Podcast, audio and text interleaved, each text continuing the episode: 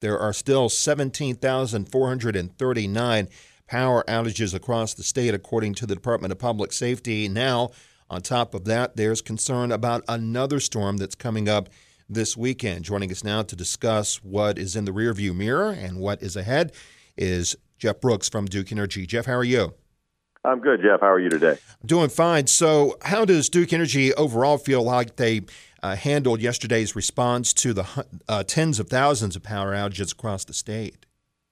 Well, you know, it was a it was a strong storm, and it left a lot of outages in its wake. But uh, the crews did a really great job of getting out there and uh, getting everything back up and running. It was it was challenging here in the Triangle, especially around five to seven p.m. last night when those winds came through. They were just so powerful. We had to suspend a lot of our work, but uh, we were able to get back at it later in the evening and work into the night and through the night. And uh, today we're looking really good. We've uh, We've got it down to about 2,000 left in the triangle.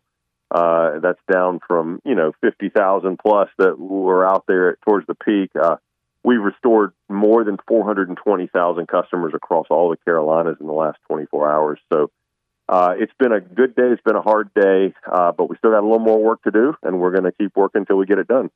At one point in time, I 95 in Nash County was closed in both directions because of a power line, and I understand that uh, Department of Public Transportation officials had to wait in order for Duke Energy crews to get out there and uh, get that power line. Yeah, that's right. We uh, we we had to get out and do a lot of those kind of down line situations around the state, and uh, you know we we obviously are, our goal is to get power back up as quickly as we can. Uh, those trees brought down a lot of lines and did a lot of damage, and uh, but we have to do it safely. We have to make sure that our crews can get out there and and work in conditions that don't put their lives at risk. And uh, and we've worked around that. But uh, I think today has been great. The weather was fantastic today, so we were able to really get a foothold in there. And um, we're getting down to the short rows now, and should have everybody back up that can get their power back today. And hopefully that will be the case. I know a few schools in Durham had to stay closed today because uh, there was power still out in some of those areas around Southern Durham High School. And now, just as soon as we finish this, there's a level two storm risk uh, for this weekend, as a matter of fact. So, will crews be alert and potentially active for this weekend? Absolutely, we will. We, uh, we say we're wrapping up a lot of the outages, including some of those schools you mentioned today in Durham. We're uh, going to give the guys hopefully a, a, day of rest tomorrow. Uh, they have to do work, obviously, but not storm work and uh, and then we'll be back at it probably on Friday. Uh, this is a cycle that we're in right now. All those cycles have a lot of heavy rain to them, and so we're going to continue to see that risk for down trees uh, with the winds that are coming through on Friday. But um, uh, this is what we do. It's the time of year we have storms, and so we'll be ready to respond with whatever we see. You mentioned the timing of the storm. It actually started to hit last night. Uh, the strongest rain and wind fell just about six o'clock as things uh, were dark. So did that make it tougher? It really did. It was. I've worked a lot of hurricanes, uh, and this reminded me very much of the hurricanes that I've worked before. Uh, I was actually out uh, with some crews out there around that 6 p.m. time frame, and, and some reporters, and I, it was it was really just incredibly powerful. The howling winds and the rain, just zero visibility and you know you just can't do work in those conditions. You can't at 30 miles an hour, above 30 miles an hour, we can't put our buckets in the air. 39 miles an hour, we can't do any work, and so uh, that definitely played a factor uh, last night in creating challenges for the crews. But uh, as I said, as the wind started to die down, we we went back out in the field, we got back on the jobs, and uh, we've made some good traction since.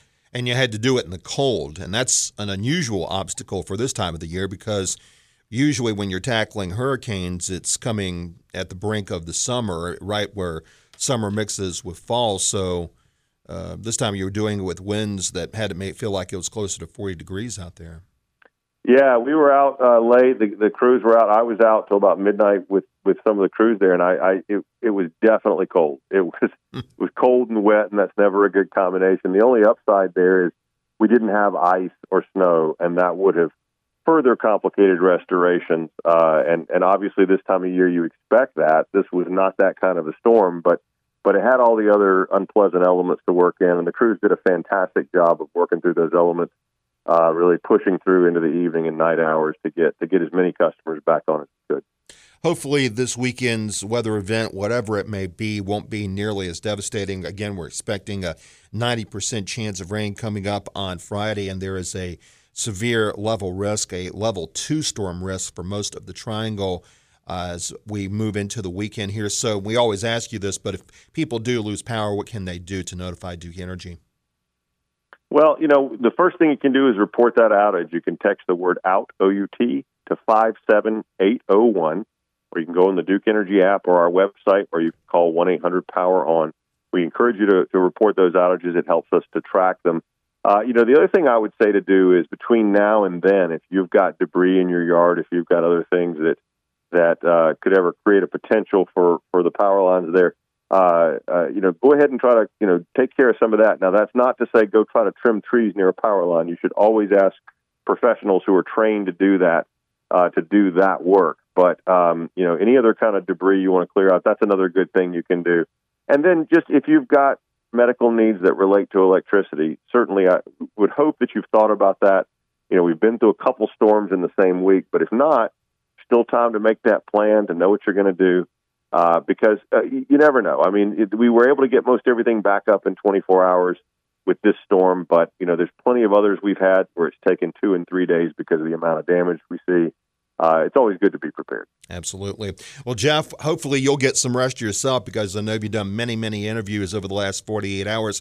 Thank you for making time to us and we'll for us here. And we'll talk to you again here sometime soon. Take care. Always a pleasure. Take care.